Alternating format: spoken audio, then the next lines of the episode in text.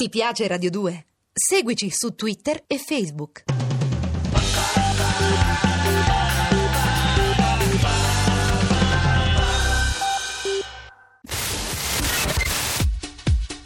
Rai Radio 2 e Piero Chiambretti presentano Chiambrettopoli, ovvero scommettiamo che vinciamo gli europei? Col bookmaker Charlie Ferrari da Las Vegas, il baro da Bari Tony Damascelli e lo zingaro da Casa Azzurri Pierluigi Pardo. Amici della Radio di Stato, buongiorno. Ezivaldi alla parte tecnica, Villone in regia, Piero Chiambretti al microfono per questa puntata di Chiambrettopoli. Scommettiamo che vinciamo gli europei. L'Italia dei Prandelli d'Italia in una notte passata dal rischio di tornare a casa a favorita del torneo, da bidoni a fenomeni. Il calcio è pazzo. Questo europeo, il più ricco e il più politico di tutti, lo dimostra tutti i giorni. Dalla banana croata bollata dal patriarca ucraino come atto animale al miracolo greco che tiene in vita euro e squadra, il football della vecchia Europa incanta milioni di telespettatori. Ne parliamo con un ex CT della nazionale italiana che in carriera non ha mai giocato veramente a pallone se non in un'occasione, a Cervia, una volta marcando il sottoscritto. Arrigo Sacchi, duello indimenticabile. Pronto Arrigo? Duello indimenticabile e dove tu fosti vincitore. Abbiamo vinto e convinto o solo vinto? Per adesso abbiamo vinto, Ecco. eh, questa è già una buona cosa. Sì. A tratti abbiamo fatto anche delle buone cose, non riusciamo a dar continuità a quello che facciamo. Credo che questa vittoria sia propedeutica per un futuro migliore, almeno me lo auguro e spero. Ecco, ma questa squadra paga l'IMU avendo un immobile di pregio che si chiama Tiago Motta? Io credo che lo paghi l'IMU. Sì, lo paga, perché veramente come si fa a far giocare Tiago Motta a Rigo?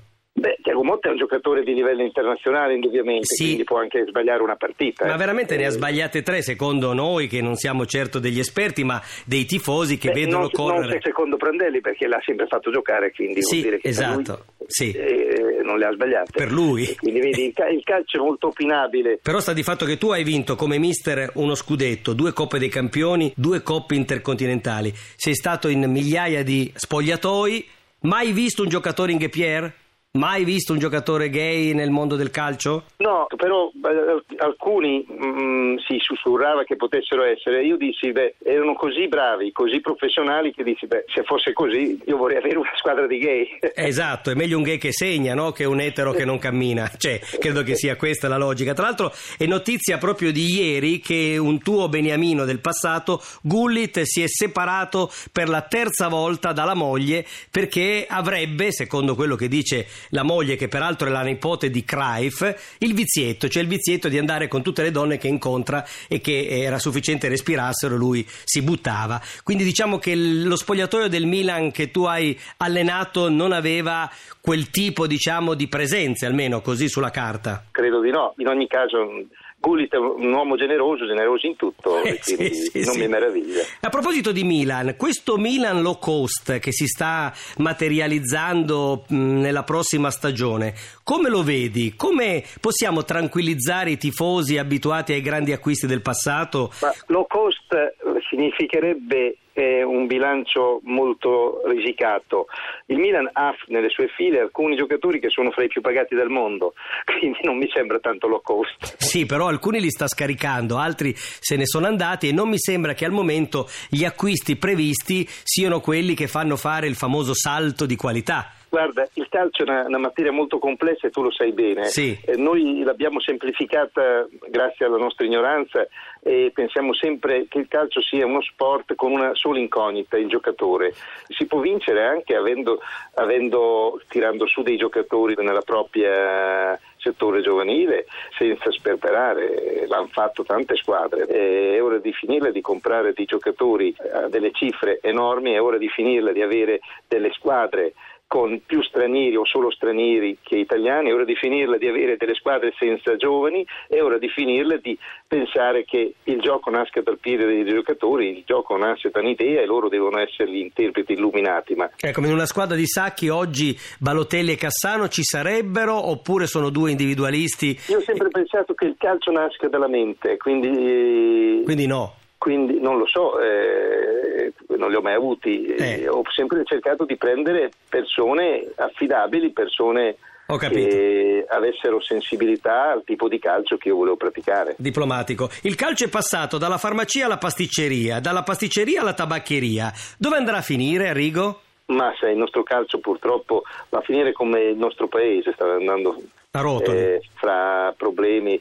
Tu pensa la vergogna ancora in questo momento che dovremmo non parlare, siamo stati i primi subito a parlare di biscotto, abbiamo fatto un'altra figuraccia, fra parentesi poi biscotto non c'è stato, ma sai chi è ladro pensa che tutti siano ladri, eh?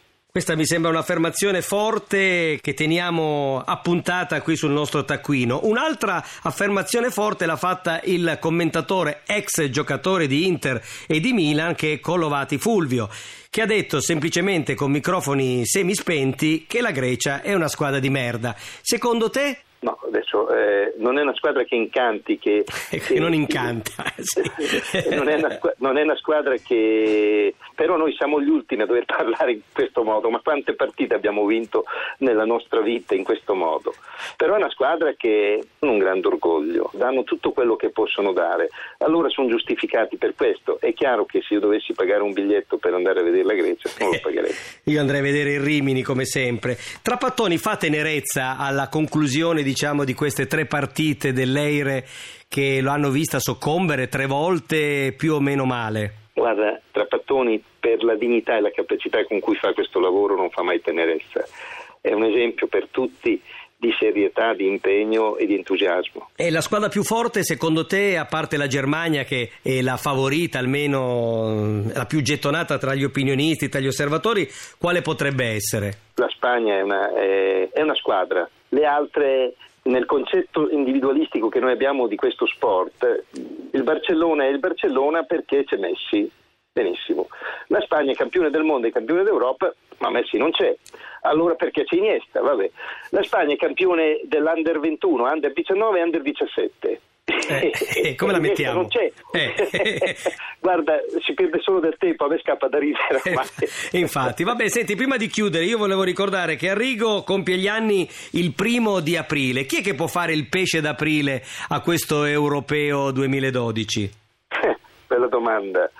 L'Italia, Beh, eh, dove va? Finisce in finale o si ferma prima? Noi sicuramente miglioreremo, questo indubbiamente. Io credo che venire fuori da una situazione così, dove anche eravamo in balia dell'onestà altrui, e quindi noi temevamo molto non sapendo di essere così onesti, e siamo stati bravi e fortunati. Di solito quando siamo così poi alla fine meritiamo. Ecco, tra, tra Balotelli e Cassano e Cassano e, e Di Natale, chi faresti partire per la partita dei quarti? Borini. Borini. Scherzo, eh, scherzo. No. Ah, beh, e allora chi? Chi? No, non lo so, non essendoci, posso avere un'idea come hanno tanti, i 50 milioni di, Di CT. italiani e che dicono delle coglionate, quindi non voglio dire anche una coglionata. Come ti- a proposito di coglionate, come ti sembrano i commentatori della RAI? Ma io non li sento perché sono qui in Polonia e purtroppo non li posso sentire perché qui non, non- non ho canali italiani. Benissimo, benissimo. Grazie Enrico per la tua disponibilità, per la tua saggezza. Speriamo di vederci presto a Cervia per ripetere quell'incontro dove io marcherò te. Ciao, ciao. Un abbraccio, ciao. Ciao, arrivederci. Grazie. Arrivederci. Dobbiamo ringraziare sentitamente la Roya, cioè la Spagna, per il favore che ci ha fatto infilando la Croazia e rimandando al mittente i dubbi sul biscottos. Noi italiani ci siamo quasi stupiti della lealtà sportiva delle squadre di Del Bosque e Bilic, come se giocare una partita senza combin non fosse più possibile, e invece è possibile. Come sarà stata la notte dei milioni di scommettitori legalizzati e quella degli zingari non autorizzati? Lo chiediamo ad un pentito, a uno del giro, a un bookmaker fuori dal coro al largo del Mar Nero. Nome di battaglia Charlie Ferrari. Pronto Charlie Ferrari? Sì, pronto, buongiorno. La notte è stata bianca, bianca. Io ho puntato tutto sul biscotto e nonostante la mia grande esperienza ho perso. Sì? Difatti ho dovuto salpare le ancore con la mia nave e sto cercando di, di fuggire, di fuggire da, da tutti i pasticceri dei balcani che mi stanno inseguendo. Sento una voce molto affannata, lei non ha digerito il biscotto? Non ho digerito, ce l'ho di traverso ancora in gola. Benissimo. Possiamo dire che è andato tutto in fumo, tutto in briciole? No, tutti fumo no, speriamo perché rifarendoci alla tabaccheria di Parma spero che quella sia rimasta in piedi, sono gli ultimi spiccioli che mi rimangono. Grazie, grazie, grazie, alla prossima. figuri. Grazie. Buongiorno, grazie le, le- le siamo vicini, grazie. Grazie. eh,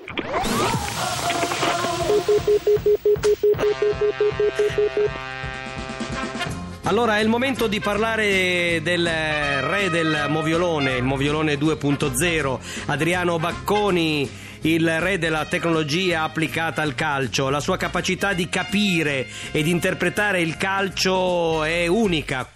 Quando spiega è una luce, un faro nella nebbia. Sentiamolo ancora una volta e cerchiamo di capire attraverso le sue parole la fase difensiva della difesa a 4 della nazionale di Cesarone Prandelli, molto meglio di quella a 3 delle prime due partite senza Barzagli infortunato. A te la linea Adriano, prego. Ci andiamo subito e vediamo i due Sì. gol che sono significativi No. anche dal punto di No. vista tattico. No, parliamo della bravura difesa, della fase difensiva, Il centrocampo grazie. asimmetrico, più avanzato rispetto che va a fare il guastatore. No, parliamo della difesa a portiere, quattro, a attacca quattro. lo spazio, quindi grande dinamismo. Vediamo sfrutta questa sua posizione alta per Chi? andare in pressing sul portatore di palla. Dovremmo sentire almeno un nome di un giocatore italiano, uno. con grande velocità e con grande pericolosità. È La fase difensiva, Adriano, la fase difensiva. La situazione del secondo gol è stesso che No, i gol li abbiamo fatti noi. Viene incontro a prendere la palla, si gira e togliete il microfono a Bacconi, fatemi sta corsa in cortesia. verso la porta avversaria, Bacconi, chiudi. costringendo la mediana ad abbassarsi, a Ecco, seguirlo, ecco, a ecco, rompersi, a ecco. creare lo spazio per la verticale. Ma vedete ancora come seguono l'azione Chi? e sul tiro sarebbero Chi? pronti per la I nostri o i loro? Fai un nome, questa fai un nome solo, ma fallo! L'arma in più dell'ultimo mese di campionato. Grazie.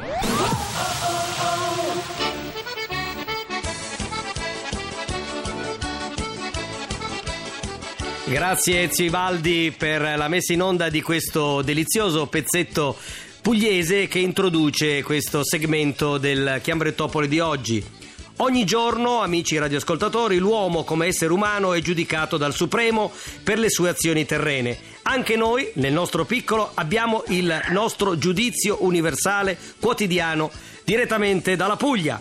Il bocciatore per antonomasia Tony Damascelli, giornalista. Tony, chi hai bocciato oggi? Buongiorno. Buongiorno. Io vorrei tornare alla partita drammatica, sofferta dell'Italia con l'Irlanda, perché Sì. a parte la vittoria, a parte Cassano e Balotelli, io Sì. vorrei sapere cosa ci facevano in televisione insieme George Clooney, Denzel Washington, Carl Russ, Antonio Banderas, Kevin Spacey, Mickey Rourke, nei panni di Pannofino Francesco, perché adesso Pannofino Francesco è diventato il personaggio punto di riferimento della RAI, in attesa ovviamente che appaia la Madonna vestita da Fabio Fazio. Ora, l'unica cosa che mi lega a Pannofino è il fatto che sia figlio di due pugliesi, no?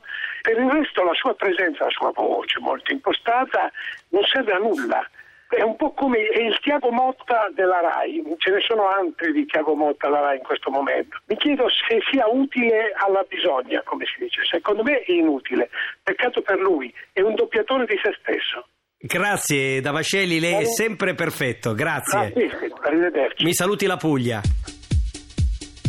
E con questo, amici radioascoltatori, è tutto. Dandovi l'appuntamento a domani, stessa rete, stessa ora, vi ricordo che se volete riascoltare questa puntata dovete andare sul podcast. Non rida direttore, il podcast di Radio 2, home page e poi lì trovate tutto quello che vi pare. Grazie. Sigla. Avete ascoltato Chiambrettopoli, un programma di Piero Chiambretti e Tiberio Fusco. In redazione Chiara Maranghi. Regia di Arturo Villone. Gli abiti indossati dal signor Chiambretti sono di Bruno Vespa. Ti piace Radio 2? Seguici su Twitter e Facebook.